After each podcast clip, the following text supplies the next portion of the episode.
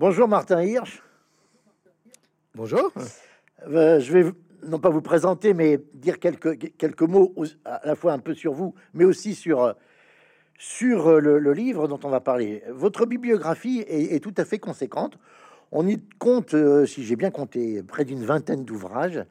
Euh, le premier publié en 1993 euh, à la prestigieuse LGDJ. Alors, tous les étudiants connaissent ce sigle, hein, la Librairie générale de droit et de jurisprudence.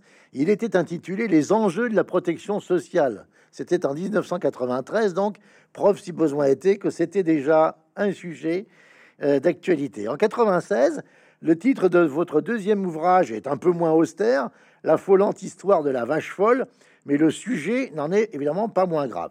Et puis votre troisième livre en 2002, il y a donc 21 euh, ans, aborde un thème qui est au cœur de votre premier roman, celui que l'on va présenter aujourd'hui et que je montre à, la caméra, les solastalgiques.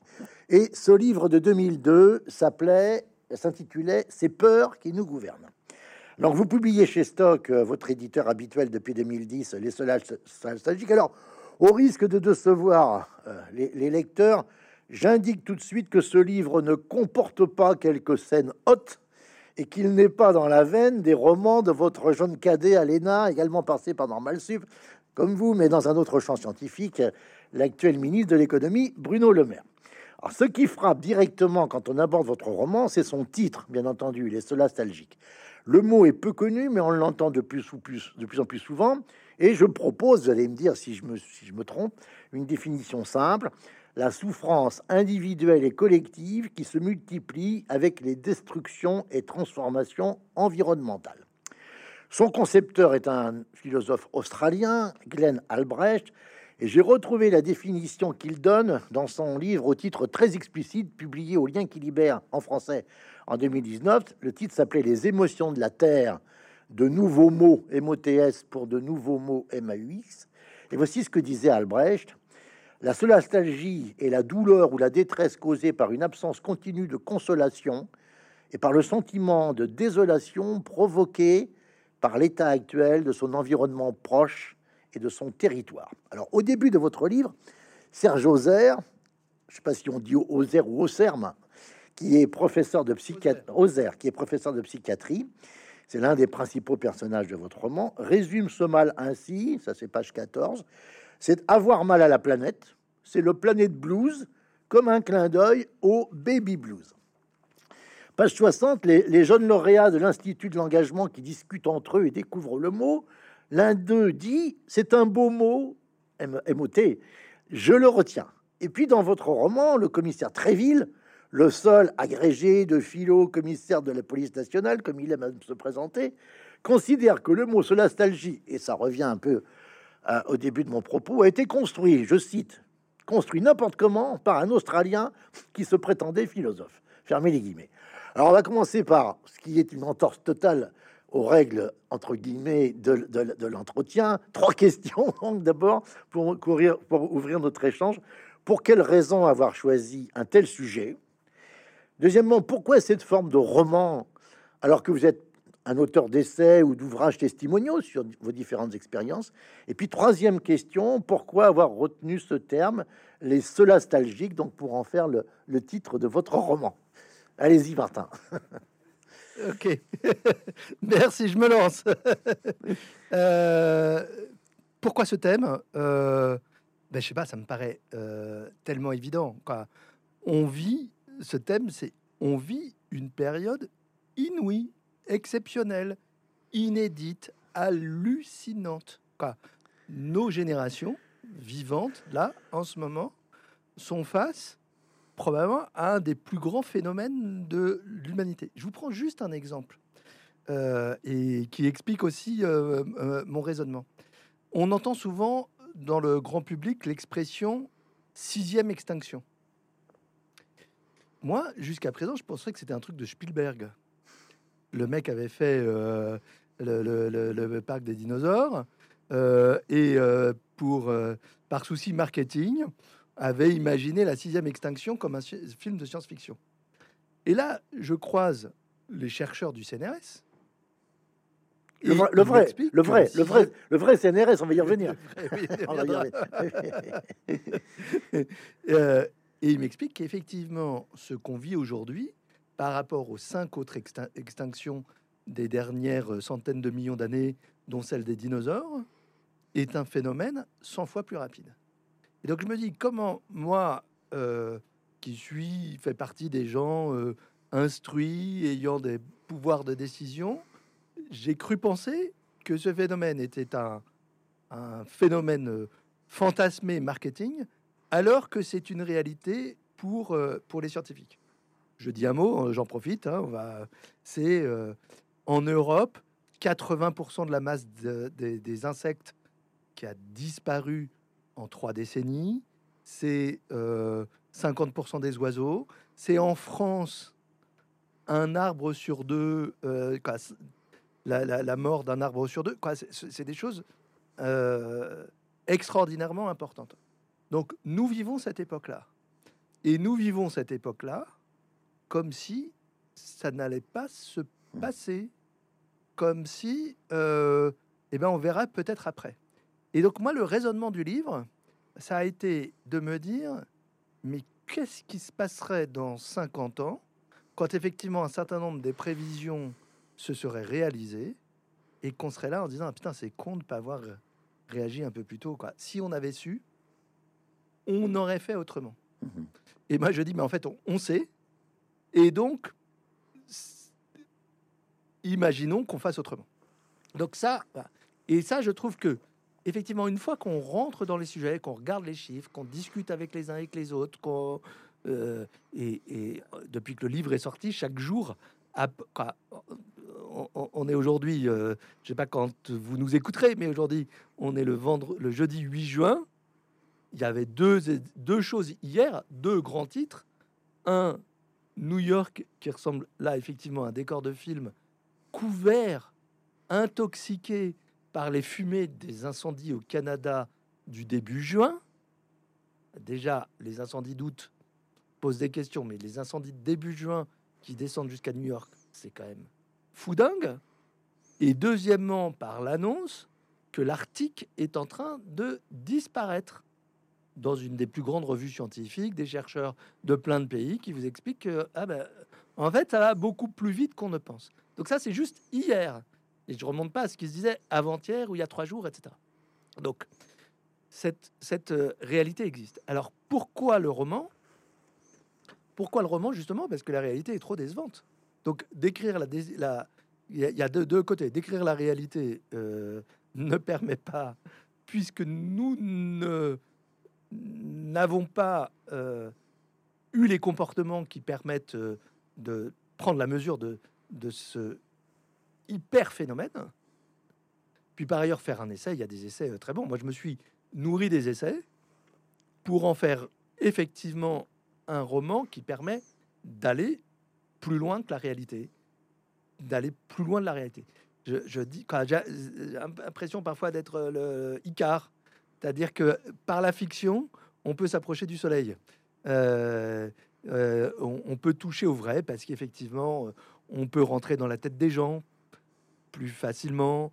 On peut euh, leur, le- le- le- le- leur faire, faire plusieurs scénarios. Le, livre est un débat entre, Mhm, entre personnes. mhm, Puis, alors là, je vais le dire avec, sans sortir de mon fauteuil et de ma place, etc. Mais en fait, j'avais un petit fantasme de roman depuis euh, l'adolescence, à cause d'un livre que j'ai lu dans mon adolescence, euh, qui est Les Mandarins de Simone de Beauvoir. D'accord. Qu'on euh, retrouve, parle- qu'on retrouve dans le livre. hein. Ah oui, oui, oui, oui, Hum, hum, hum. je ne joue pas masqué. Mais j'explique un peu. Les Mandarins, je trouve que c'est un chef-d'œuvre de Simone de Beauvoir de 1954. Elle a eu le prix Goncourt d'ailleurs euh, pour les, pour les Mandarins, euh, où elle met en scène euh, les tempêtes de crâne dans les personnes engagées d'après-guerre et qui sont plutôt engagées pour l'utopie communiste de l'époque. Et avec cette- ces- ces conflits entre ceux qui disent il faut vivre notre engagement jusqu'au bout, quoi qu'il en coûte, comme on dirait aujourd'hui, euh, non pas financièrement, mais quoi qu'il en coûte euh, euh, idéologiquement, ou etc. Puis c'est celles et ceux qui disent, mais il y a le principe de réalité, etc. Et donc, il y a entre ces intellectuels un conflit romancé que j'avais depuis un certain temps envie de reproduire face aux enjeux du 21e siècle. Et les enjeux du 21e siècle, c'était pour moi les enjeux écologiques. Voilà. Donc, voilà euh, pourquoi la fiction. Alors ensuite, pourquoi ce titre? Euh, Alors effectivement, j'espère que mes personnages euh, l'expliquent. Je trouve que le mot est puissant. Je trouve que le mot mérite de passer à la postérité. Je trouve que faire découvrir ce mot à des gens qui le ressentent intérieurement sans savoir mettre un mot dessus, ah, c'est comme tout bon médecin. Moi, je suis un médecin rentré. Tout bon médecin vous expliquera qu'une partie de la guérison, c'est de savoir mettre un mot sur une maladie. Et que le malade se sent presque mieux une fois qu'on lui a mis un mot sur sa maladie. Voilà. Donc la maladie dont on souffre aujourd'hui, qui peut se traduire par le no kids, qui peut se traduire par euh, toute une série d'angoisses, je pense que le mot qui l'englobe le mieux, c'est le mot solastalgie. Et euh, effectivement, les solastalgiques, comme il y a les mandarins, comme il y a les misérables, caractérise, je pense, une catégorie de la population, notamment jeune, auquel j'avais envie de m'adresser. Alors c'est très clair. Alors je, rebondis sur les derniers, vos derniers mots, Martin, notamment jeunes, parce qu'on va voir que ce ne sont pas justement que des jeunes hein, euh, qui sont qui sont qui sont concernés. Alors euh, votre votre livre, euh, c'est l'histoire. Il y, a plein d'histoires, mais ce sont deux groupes qui se rencontrent aussi, un, groupe de quinquas et sexagénaires qui s'appelle le G2104. Vous, vous, vous, vous, allez nous dire euh, qu'est-ce que c'est que ce chiffre, hein, de, non pas 2104, mais on comprend mieux 2104. Euh, euh, et puis des jeunes de l'Institut de l'engagement. Alors on y reviendra parce que vous connaissez bien cette, structure qui, qui existe réellement. Hein. mais je voudrais que vous, vous nous présentiez quatre euh, quatre, personnes, quatre membres du, groupe des, plus âgés, hein, du, G2104, Serge Ozer, donc euh, euh, le psychiatre, Claire Signoret, la, magistrate, Youssef Karoui, le neurobiologiste, et Pierre, un haut fonctionnaire décalé, président de l'Institut de l'engagement, écologiste avant l'heure. Le général de Gaulle aurait parlé d'un carteron d'intellectuels pas en retraite. et en dehors de Claire, encore que peut-être, hein, j'ai le sentiment qu'ils ont tous un peu de vous, euh, peut-être que je me trompe, avec peut-être une proximité encore plus forte pour Pierre, comme par hasard, qui est celui des quatre qui n'a pas de patronyme, si je me suis pas trompé dans la lecture. Effectivement, j'ai oublié de lui coller un, patronyme à ce, brave Pierre. Alors, euh, on est partout, on est nulle part. Hein, euh, justement, je, je, n'ai pas fait de l'autofiction, euh, je n'ai pas fait une autobiographie, je n'ai pas fait une autoglorification, et j'ai, euh, mais effectivement, j'ai essayé. écrire un roman, c'est une sorte de jubilation quand même. C'est quand même très amusant, justement, parce que moi qui vis dans des univers sacrément contraints, là tout d'un coup on vous dit mais faites ce que vous voulez. Donc mettez-vous où vous voulez, déjouez ce que vous voulez, jouez avec la réalité, euh, la vérité euh, autant que vous voulez. Donc voilà, j'espère que le, les premiers lecteurs que je rencontre y retrouvent et j'espère que cette jubilation est communicative. Mais euh, j'ai joué à cela. Puis ensuite, j'ai voulu positionner effectivement euh, euh, mes, mes, personnages comme un peu des personnages euh, emblématiques de certaines catégories. Donc Serge Ozer, le psychiatre, c'est celui qui a fait ses armes au moment de l'explosion du sida. Du sida, en effet. 40 ans, en exactement d'ailleurs. Mmh, mmh. Hein, et qui se trouve le médecin désarmé face à des malades de son âge qui sont décimés par euh, une maladie émergente qui surgit, on ne sait toujours pas d'ailleurs d'où elle, a, d'où elle a surgi, euh, qui semble presque constamment mortelle euh, à l'époque et pour lequel va, la question qui se pose, c'est que peut apporter la psychiatrie face à une maladie qui est a priori Mmh. aux mains de, à l'époque, virologues, malades, inf- euh, euh, médecins infectieux, assez impuissants face à cela et à la psychiatrie. Et donc je reprends, moi ça m'intéressait de est-ce que la psychiatrie a quelque chose à dire face à la, solastagie et à l'éco-anxiété, Mhm. ou est-ce que c'est les ingénieurs agronomes, euh, Mhm, les, mhm. etc., etc. Donc il était assez emblématique de cela. Claire Signoret, la magistrate, euh, par ailleurs dans une euh, Phase, situation de patiente Mhm. euh, un peu compliquée, Mhm. euh, Claire Signoret, elle incarne pour moi la question de où est le droit? Mhm. Voilà, c'est la juge rigoureuse, euh, engagée mais rigoureuse. euh, Mais c'est, euh, c'est, pardon Martin, mais c'est, sur sa table de. pa- pardon, c'est, c'est, c'est Créon et Antigone quelque part. Elle, elle est les deux. Hein, c'est c'est, Créon qui deviendrait Antigone. hein. Exactement. Ouais. Et euh, il faut l'imaginer avec sur sa table de nuit, euh, non pas des romans, mais euh, le code pénal, le code de procédure pénale, le code civil, les petits livres rouges, etc., etc. Et elle, son, son, son, son débat, mais c'est finalement, est-ce que le droit aujourd'hui ne vient pas protéger un désordre plutôt que de donner l'ordre? Elle est d'ailleurs euh, euh, sermonnée par une ministre de l'Intérieur Mhm.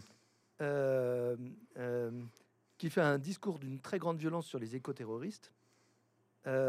Discours pour lequel quoi, ce livre a la particularité d'avoir déjà été plagié. Je ne sais pas si vous avez noté. J'ai écrit ce discours d'une ministre de l'Intérieur fustigeant les écoterroristes, etc. Et l'encre à peine sèche, il y avait un ministre de l'Intérieur dans la réalité qui tenait au mot près à peu près les mêmes discours. Voilà, ça. Donc elle incarne cette question très d'actualité. Euh, si je continue euh, dans les personnages, vous en avez oublié un, euh, cher ami? Oui, Ah oui, pardon, elle est dans l'autre génération. Je dis d'accord, on reste chez les. chez les On- plus vieux. on dans dans, le les- G2104. Hein. Si vous parlez de Raphaël, elle, elle, elle, elle est, elle est dans, elle est, elle est, elle- c'est, un personnage très intéressant, mais je comptais y venir à Raphaël. Oui, oui. Non, le, troisième, c'est Youssef Karoui. C'est, c'est, cet homme étonnant qui est, qui, qui, qui, qui est un vrai blagueur, qui partage sa vie entre Montréal et la France, euh, qui a des petites souris sur lesquelles il leur fait faire. C'est une sorte de docteur Mabuse. Enfin bon, enfin non, mais je- j'exagère, Ah. mais, mais donc lui, il est passionnant. C'est le neurobiologiste. Alors vous êtes, vous avez fait des études de neurobiologie? Absolument. Et je peux vous livrer un secret que Allez. vous ne répéterez pas sur Youssef Karoui? Allez-y, allez-y, allez-y. Mais vous, vous, vous vous engagez à ne pas le répéter. Youssef Karoui, c'est le seul qui existe vraiment. Non pas dans la réalité, mais est-ce que c'est un personnage d'un autre roman? Ah ouais. Ma femme Florence, Oui. qui écrit Oui. des, euh, des Florence Des- Waville, Des, bio- des biographies, qui- oui, oui, entre autres, oui.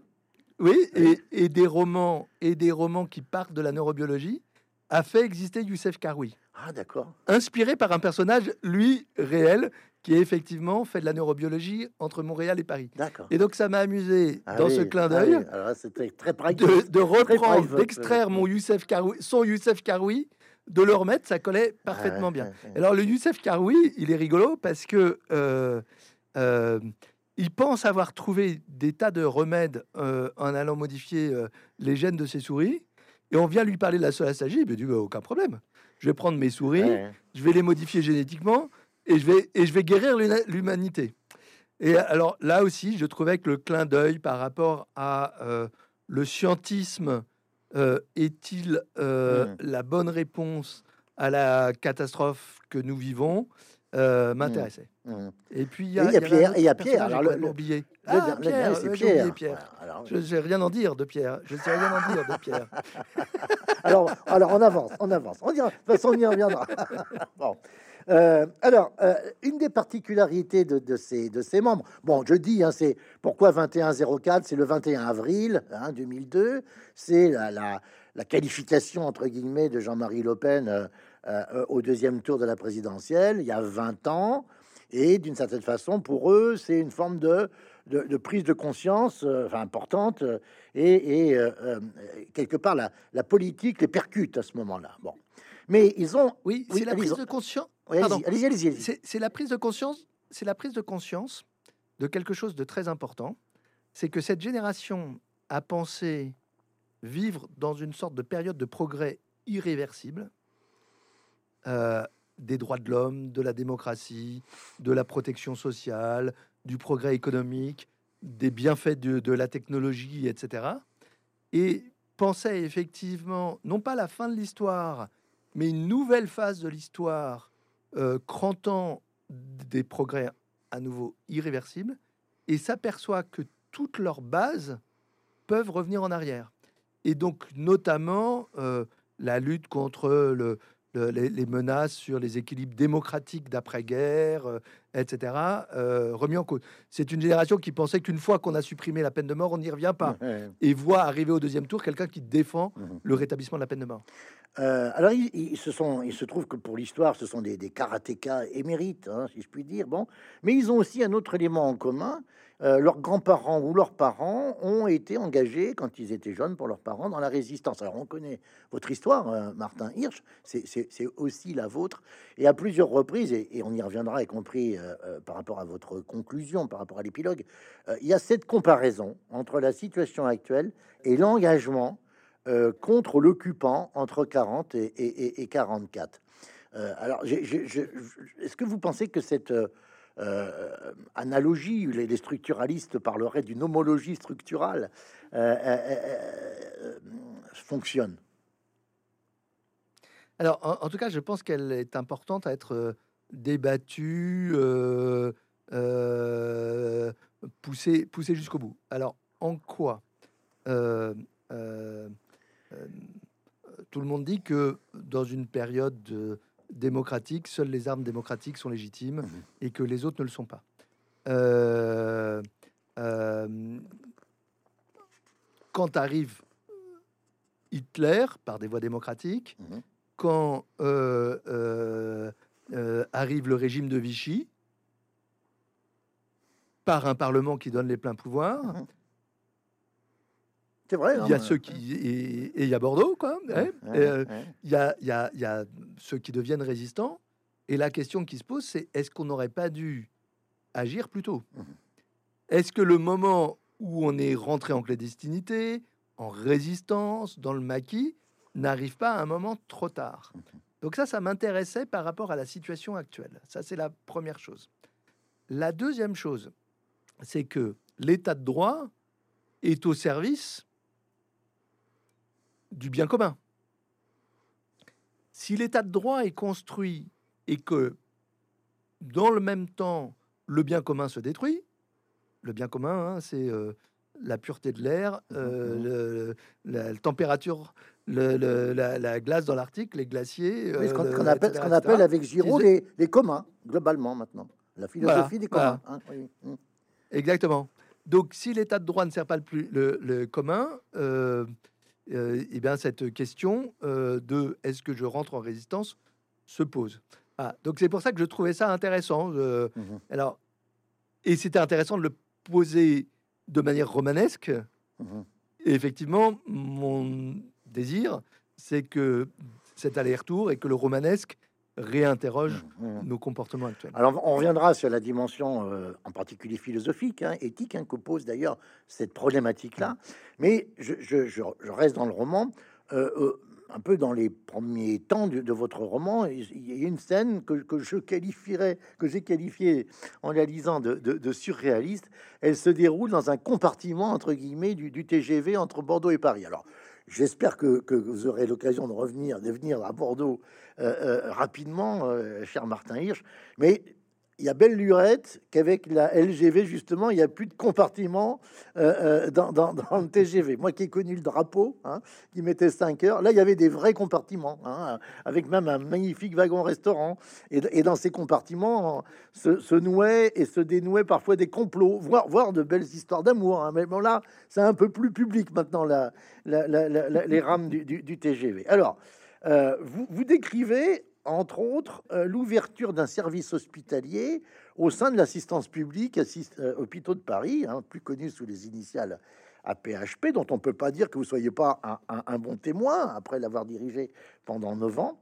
Et je cite juste la fin de l'échange, je vous lis page 32, citation, il ne fallait plus que convaincre le directeur de la PHP, j'en fais mon affaire, c'est un cousin, dit Serge. Bon, alors j'ajoute que euh, au cours de ce, de ce trajet ferroviaire, c'est là qu'apparaît la jeune et future chef de clinique, Raphaël, euh, personnage fictionnel, dûment inspiré, comprend-on, quand on lit vos remerciements, de la docteure Raphaël Hirsch, que vous remerciez à la toute fin de, votre ouvrage. Alors, rassurez-nous quand même, l'ouverture d'un service hospitalier au, sein de la PHP, faut pas simplement être le cousin du DG, je, pense. Et, puis ensuite, dites-nous qui est quand même Raphaël Hirsch, euh, dont j'ai vu qu'elle était euh, médecin psychiatre à l'hôpital de, la Conception à, à assistance publique au hôpital de Marseille. Alors, allez-y. oui, donc moi j'avais mon vieux psychiatre, si je puis dire, celui de ma génération, et euh, les besoins romanesques nécessitaient une jeune psychiatre. Euh, et là, pourquoi j'avais besoin d'une jeune psychiatre? On le verra, parce que j'avais besoin de ponts entre générations. Et, et, je voulais que ces ponts entre générations soient incarnés. Et donc j'avais besoin d'une jeune psychiatre. Euh, alors comme je suis pas un jeune psychiatre moi-même, euh, j'ai essayé de, m'inspirer d'une jeune psychiatre. J'en connaissais une, euh, et comme euh, j'avais besoin de moyens mnémotechniques pour pas me perdre dans les fils de mes personnages, je lui ai donné son vrai prénom. Et puis à la fin, je me suis dit, mais zut, mais de, quel droit je peux l'embringuer là-dedans? Donc j'ai appelé le docteur Raphaël Hirsch, avec lequel j'ai des liens de parenté. Euh, puisque c'est ma fille. Euh, et euh, je vais dire, Raphaël, je suis désolé, j'ai fait une grosse bêtise, mais ça se rattrape très vite. tu, as le nom d'un personnage et en plus ça te ressemble un peu, donc on pourrait te, on, pourrait te reconnaître. je vais l'enlever, mais regarde quand même.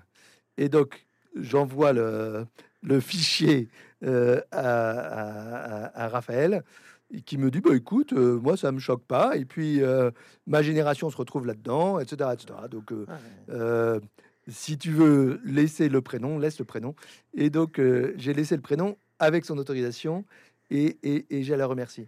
Et alors effectivement Raphaël elle joue un, un, un, rôle cette fois fictionnel important parce que les gens alors ce qui est assez la réalité les profs de médecine, ils ont besoin des jeunes pour que ça tourne. Ils peuvent avoir les idées, ils peuvent convaincre les autorités, mais ensuite, il faut qu'il y ait des jeunes qui fassent tourner le truc. Donc, c'est la jeune psychiatre qui fait tourner la chose.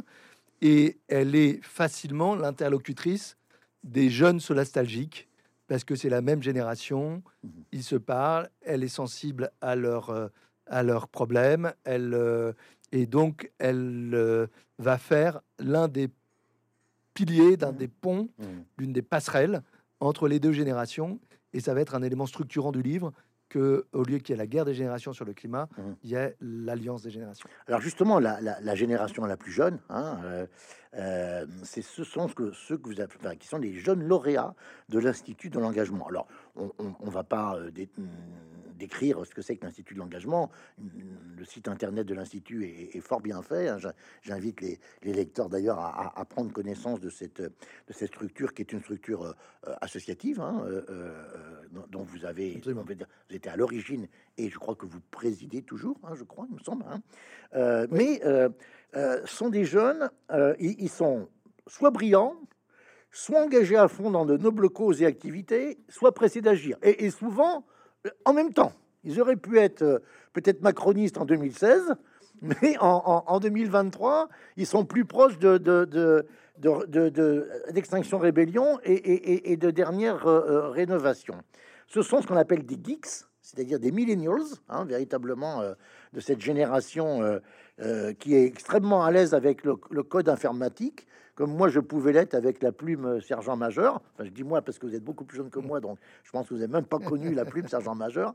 Et il y a une très belle, très belle ouverture sur eux. Euh, euh, ils sont en Autran, euh, ils vont passer entre eux le pacte d'Autran.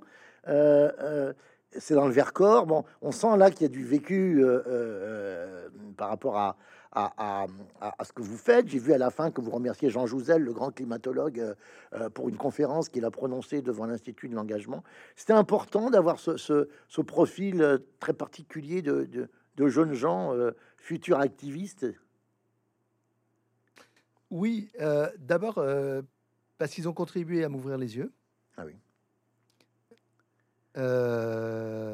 Euh, sur, à la fois sur euh, les problématiques climatiques, sur les problématiques d'engagement. On, leur transmet l'engagement, mais ils nous, en, ils transmettent euh, autant. que chez eux, j'ai vraiment rencontré la solastalgie. Hein, mmh, mmh. je les ai vus pleurer quand on parlait de cela, mais éclater en sanglots. Et donc, ça m'a pris à la gorge. Et donc, là aussi, je me suis dit que la meilleure fiction, était celle qui, celle qui se construisait sur euh, la réalité, sur euh, la réalité méconnue. Mmh. Euh, parce qu'ils ont comme autre caractéristique d'être des gens assez invisibles dans la société, ces jeunes-là, puisque c'est des jeunes, nous, qu'on aide, alors que la société ne les a pas aidés. c'est des jeunes qui sont allés s'engager, qui n'ont pas fait les parcours honorifiques habituels, qui sont pourtant bourrés de talent et bourrés de conviction, et voilà. Et donc, euh, j'aimerais qu'ils jouent un rôle central dans la société. Et donc, euh, autant leur faire jouer un rôle central dans le roman. Alors, vous connaissez peut-être la, la distinction qu'opère Sartre quand il explique pourquoi il a écrit huis clos euh, entre les soucis profonds et, les causes occasionnelles.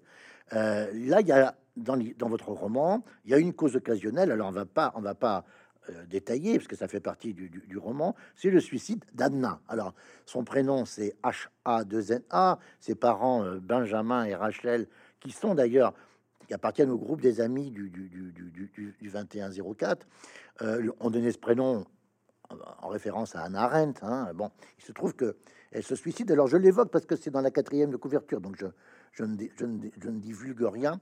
Est-ce que l'on peut dire que, que ce suicide, c'est un petit peu à l'identique de, celui de Yann Pallar euh, à Prague en, en, janvier 69 ou, de, ou du jeune Mohamed Bouazizi à, à, à, à, Sidi, à Sidi Bouzid euh, le 17 janvier, euh, 17 décembre 2010, pardon. C'est un, c'est un élément fort, oui. C'est un acte individuel à portée universelle. D'accord. Euh, et le, chapitre qui en parle euh, l'évoque comme cela. Euh, la statue de Marianne, euh, place de la République, qui est aujourd'hui assez régulièrement grimée et rebaptisée Anna. le gros ballon rouge de la CGT qu'on voit souvent.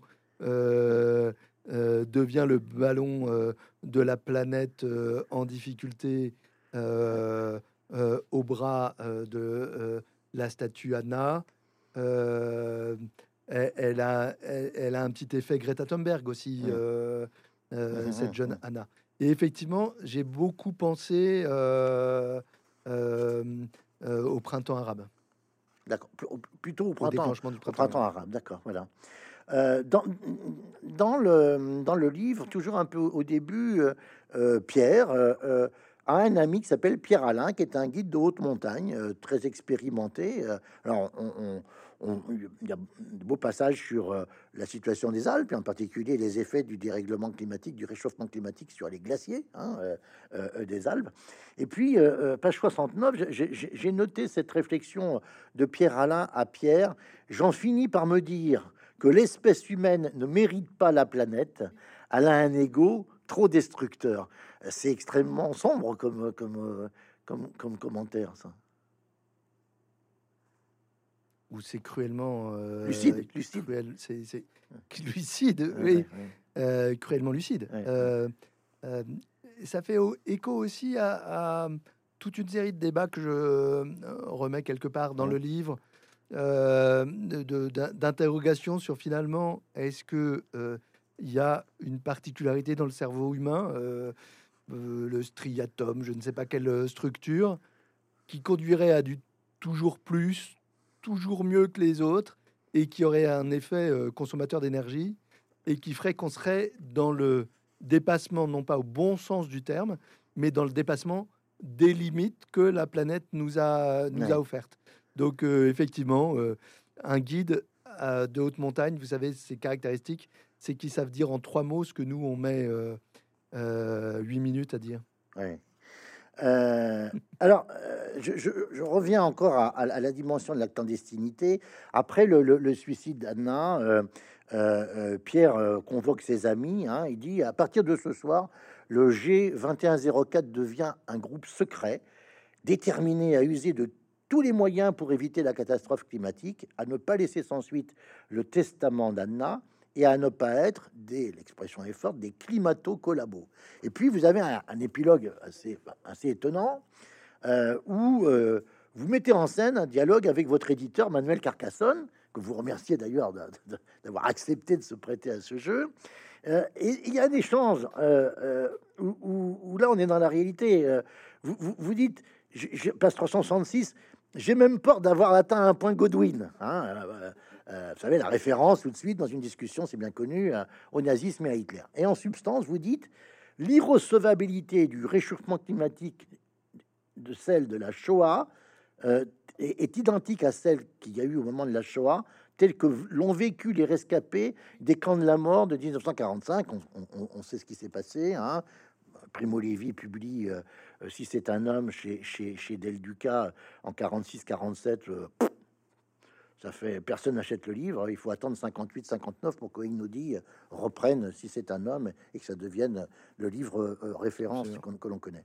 Euh, euh, donc, encore une fois, là, vous, vous- dans votre réflexion, vous dites, mais est-ce que je vais pas trop loin, en quelque sorte, dans la comparaison, c'est ça?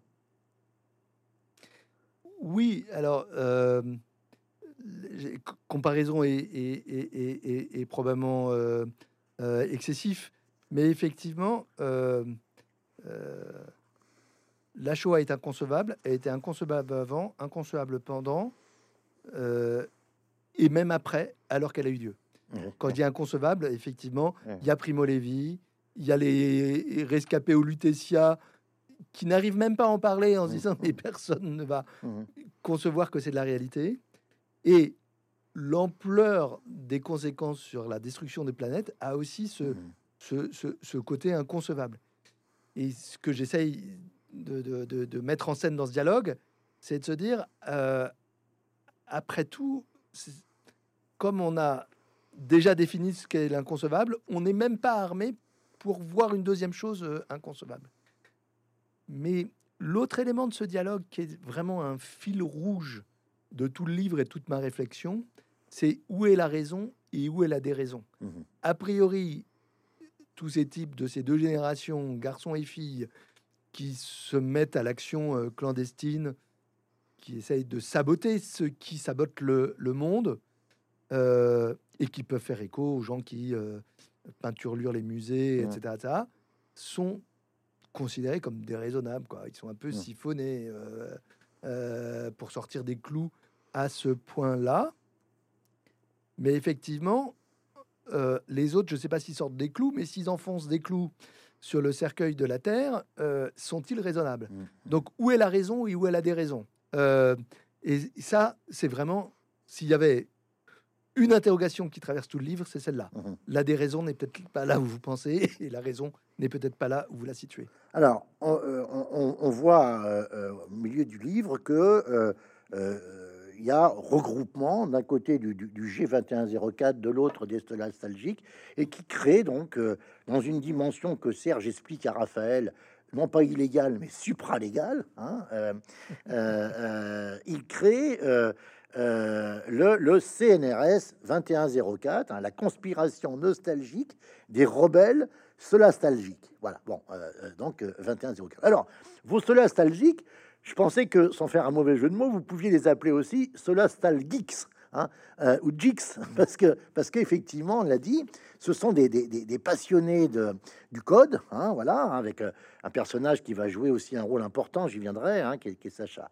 Alors, euh, il s'installe dans un, dans un hameau euh, qui s'appelle Grainville, en, Normandie. Alors, il se trouve que euh, ce, ce- c'est une sorte de phalanstère qui rassemble quelques figures intellectuelles à une époque du fin 19e, début 20e. Ils sont tous Dreyfusards. Vous citez Pauline Kergomar, qui est quand même la, cousine germaine d'Élisée Reclus. Hein. Le Libournais, euh, Théodore Steg, qui a été président du conseil, j'ai regardé, hein, entre 10 décembre 1930 Trois et, janvier 31. Donc il a pas, il a pas. Bon, mais c'est quand même le fils de Zulsteg, hein, qui a été quand même une grande figure, défenseur de l'école laïque, euh, est aussi député libre. Ils ont en commun d'être euh, très souvent protestants. hein, euh, euh, voilà. Mhm. Alors j'ai regardé Grainville-sur-Odon, ça existe, c'est à 10 km de Caen. Il y a un autre Grainville qui a fusionné maintenant dans l'heure. Ça, ça- ça- ça existait véritablement ce, ce, ce hameau phalanstère là qui rassemblait des, des figures de- du monde intellectuel ou, Absolument. Ah oui. Absolument. Ce, ce hameau existait, ce hameau existe encore. Euh, il est aucun des deux Grainville que vous avez cités. D'accord, d'accord. Euh, et il, il a, il, il a un autre nom. Ouais. Euh, je vais l'effectivement requalifier pour le Ouais, continuer à le protéger parce qu'il essaye de vivre toujours dans le même esprit. Et effectivement, euh, vous citiez euh, Pauline Kergomar. Pauline Ouais, Kergomar, la- L'inventeur de la, de la qui, euh, maternelle. de l'école maternelle, Ah, oui, oui, de l'école maternelle. Voilà.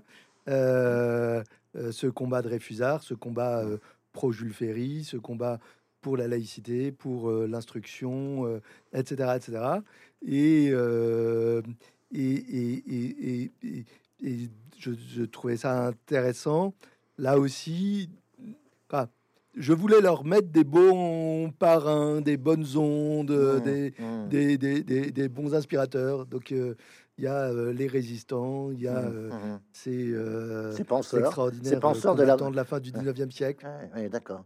Alors, y a- et votre livre est, est- est truffé de- d'éléments qui donnent une, une réalité, un- une vraie chair à votre récit, puisque on arrive à Sacha. Alors Sacha, c'est le frère aîné de, de Anna. Alors lui, il est brillantissime, normalien. euh, euh, il a été lauréat, dites-vous, dans le livre d'un prix international qui existe bel et bien, qui est le prix Gödel. Vous savez, qu'il y a- vous savez que depuis, Gödel. quatre- depuis 93, il y a que il y a que deux Français qui l'ont eu. hein. Un, un Bordelais qui s'appelle euh, euh, euh, Sénizergue hein, en, en- en- en 2002, puis Antoine Joux, qui est plus connu en, en 2013, qui est un grand spécialiste du, cryptage. Le, prix Gödel, il est, il trusté par les chercheurs israéliens et américains. hein, c'est impressionnant. Là, on arrive à une question essentielle. Est-ce que vous pensez que la technique, qui par ailleurs, moi j'ai été le- un, des, un des derniers assistants de Jacques Ellul, donc euh, euh, euh, la technique qui quelque part est considérée comme peut-être euh, responsable de la situation dans laquelle est arrivée la planète, hein, c'est la, la- la société technicienne. Est-ce que vous pensez que la technique peut servir à lutter contre ceux qui sont justement euh, considérés comme responsables du réchauffement climatique? Alors, euh, Parce que c'est leur thèse, c'est leur démarche, c'est bien ça. Ils utilisent la technique euh, à ses fins. La démarche, c'est que oui, oui, ils, f- ils font du piratage informatique. Oui. Euh, ils dérèglent, ils se mettent à dérégler les systèmes et en étant euh, euh, de manière complètement rationnelle les grandes sources d'émissions et ils regardent comment ils dérèglent. Alors, moi, j'ai- j'ai passé énormément de temps dans l'écriture de ce livre avec soit des hackers repentis, soit des profs de cybersécurité pour comprendre. Et là aussi, grosso modo, rien n'est invulnérable. D'accord. Rien. Rien n'est rien n'est invulnérable. Il y a le petit producteur de microprocesseurs de Taïwan, là, celui qui produit les 80% de Mm. microprocesseurs. C'est pour ça que je l'ai pas attaqué, parce qu'on a dit quand même celui-là, il était particulièrement coriace. Mais vous prenez tout le reste. Tout le reste, ça se dérègle. On, on voit ça avec les demandes de rançon dans les hôpitaux. Moi, j'ai été Mm, mm. confronté à cela, mais euh, rien n'est invulnérable. Et alors, quand en plus ils sont aussi talentueux que l'alliance entre le super normalien prix Gödel et euh, le petit jeune euh, le- qui lui ouais. est autodidacte Mehdi, Mehdi, et qui oui, ressemble quoi et Mehdi ressemble au portrait robot que m'ont fait les hackers repentis de ce qui était le Ouais. profil des hackers, hein, Ouais. Qui est un gamin qui a commencé par le jeu, Ouais. euh, qui s'est pris au jeu, euh, si je puis dire, et a essayé de comprendre comment on pouvait gagner plus souvent, etc., etc., qui a compris et qui est devenu euh, capable de rentrer dans les entrailles euh, des, des, des, des, des- jeux informatiques. Et à partir de là, rentrant dans ces entrailles-là, il est rentré dans les, les entrailles de tout ce qu'il voulait. euh, euh, Mm, mm. pour lui, les journées portes ouvertes à l'Élysée, c'est tous les jours. Euh, alors, euh, euh, dans votre livre, il y a- aussi une dimension, il y a des passages qui peuvent être vraiment des passages, j'allais dire, de réflexion philosophique. hein, J'ai noté une scène tout à fait, tout à fait intéressante. C'est Pierre et Raphaël qui visitent une petite chapelle à côté de Grainville où il y a une fresque qui représente Saint Julien l'Hospitalier. Je, je- je- je laisse euh, à ceux qui nous écoutent regarder euh, qui a été euh, Saint Julien euh, l'Hospitalier, mais ça renvoie à, à- à la prédestination, mais aussi l'échange, à, la- à la liberté de choix et, et aux contraintes. hein. Les contraintes qui sont librement. J'ai plus de son.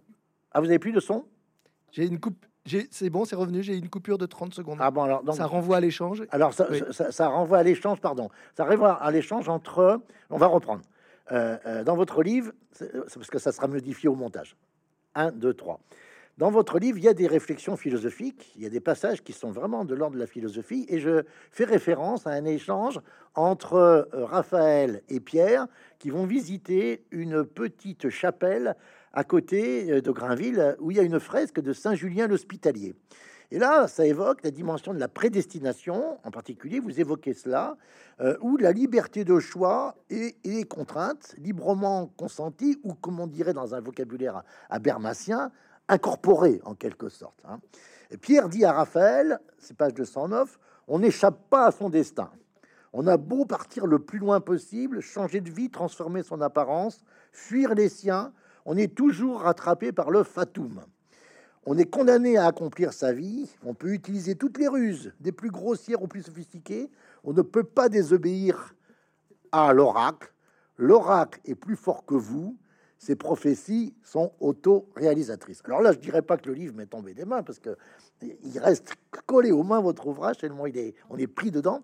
Mais enfin, quand même, le Martin Hirsch qu'on connaît, médecin, neurobiologiste, normalien, énarque, conseiller d'État, secrétaire général adjoint du Conseil d'État, ancien responsable d'une des grandes associations caritatives Emmaüs, ancien ministre, haut fonctionnaire, vous avez quand même dirigé plus de 100 000 personnes à la PHP pendant 9 ans, ce qui est un record depuis 85.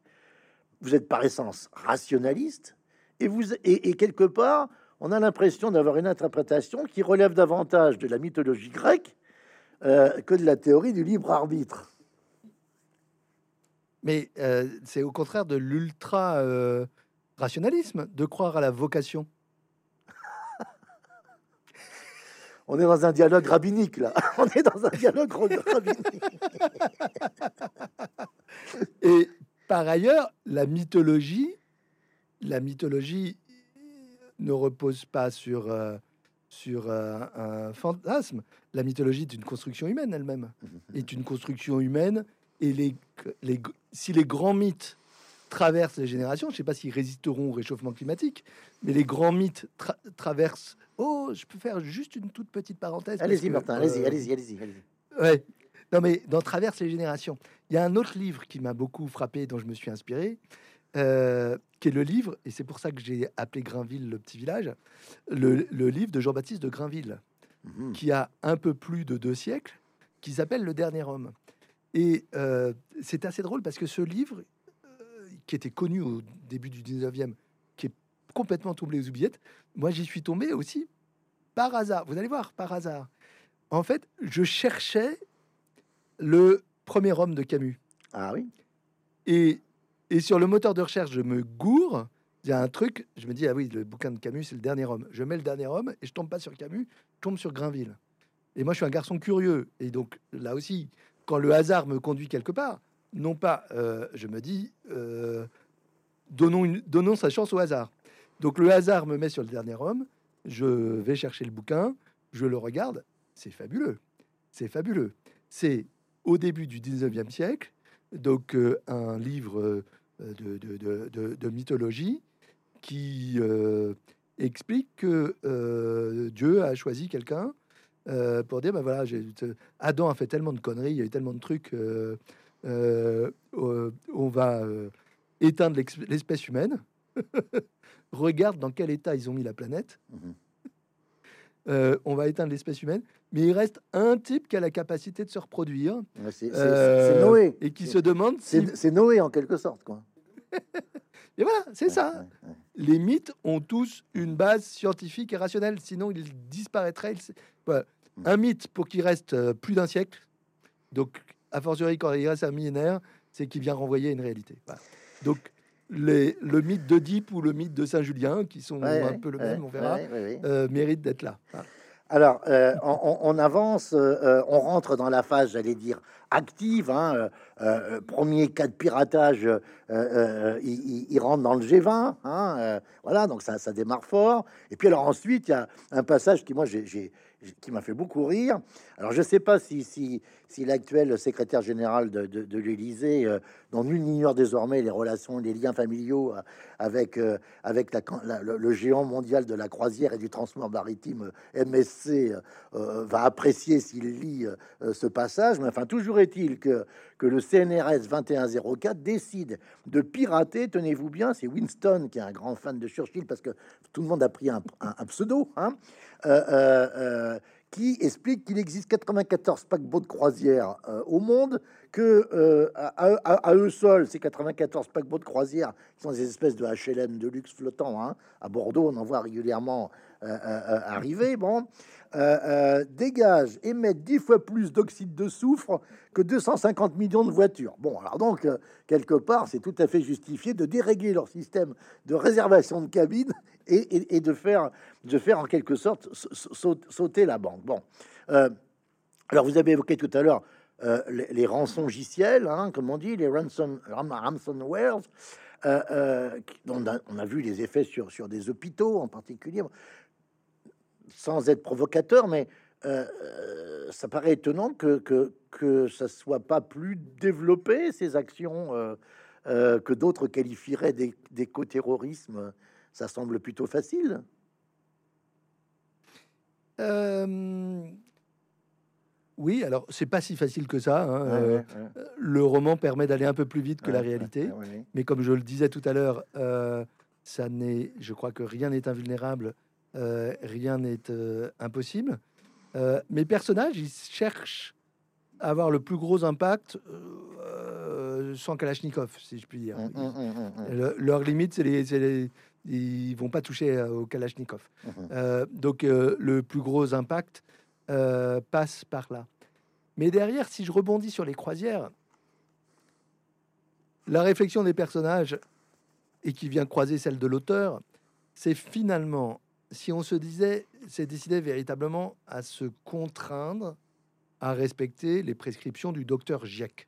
Mhm, mhm, Le docteur Giec nous dit moins 5% d'émissions par an, vraiment comme une prescription. Il y a une ordonnance qui dit il faut faire ça.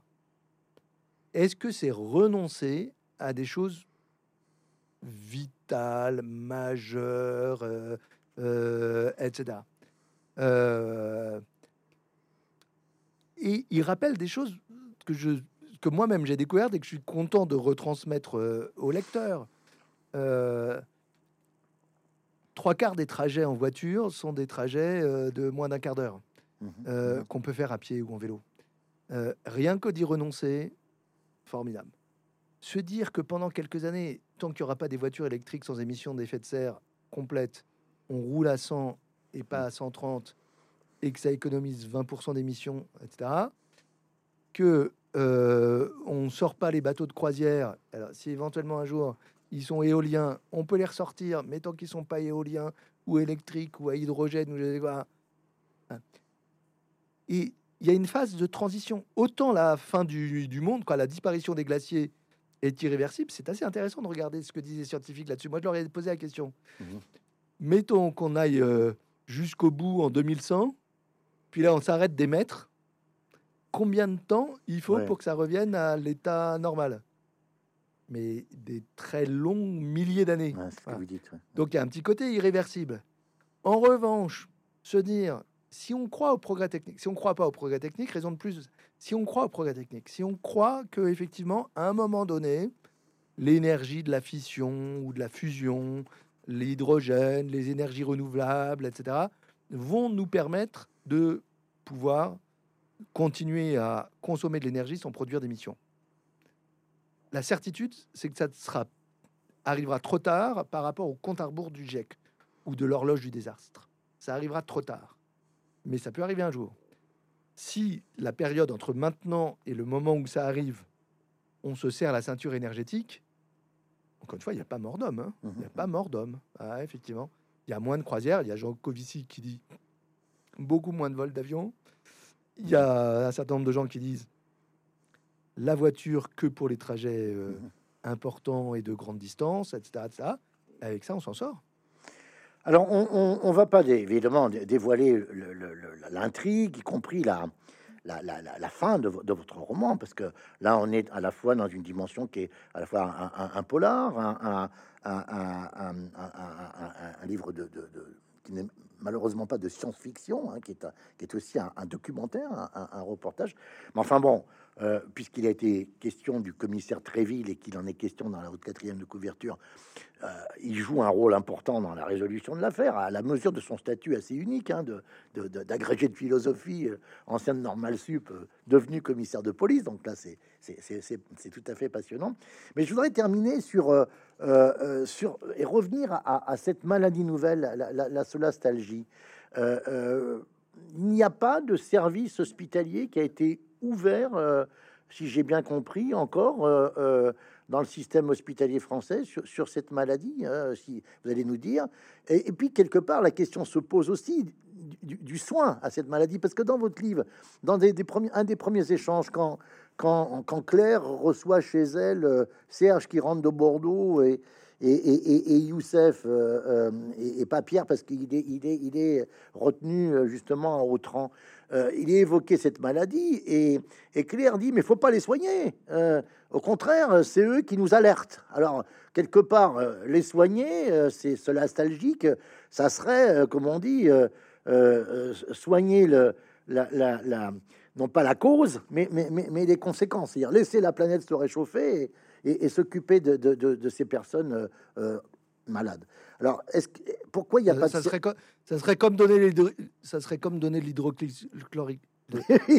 l'hydrochlorophile Oui, exactement. J'arrive même pas à prononcer l'hydroxychloroquine pour se débarrasser d'un virus. Quoi. Exactement, par exemple, par exemple, par exemple, oui. Euh, tout, Euh, tout ça est fortuit. Alors, donc, euh, euh, comment vous expliquez que que- que- qu'il n'y a pas de, de service? Bon, vous allez peut-être vérifier si votre successeur, euh, Nicolas Revel, à la PHP, a un cousin, un cousin qui est psychiatre. Mais, mais- mais- vous lui poserez la question à Nicolas Alors- Revel. Mais euh, alors, pourquoi il n'y a pas de service? Alors, parce que la solastalgie n'est pas une maladie psychiatrique euh, Reconnu dans le fameux considérée comme DMS5 là?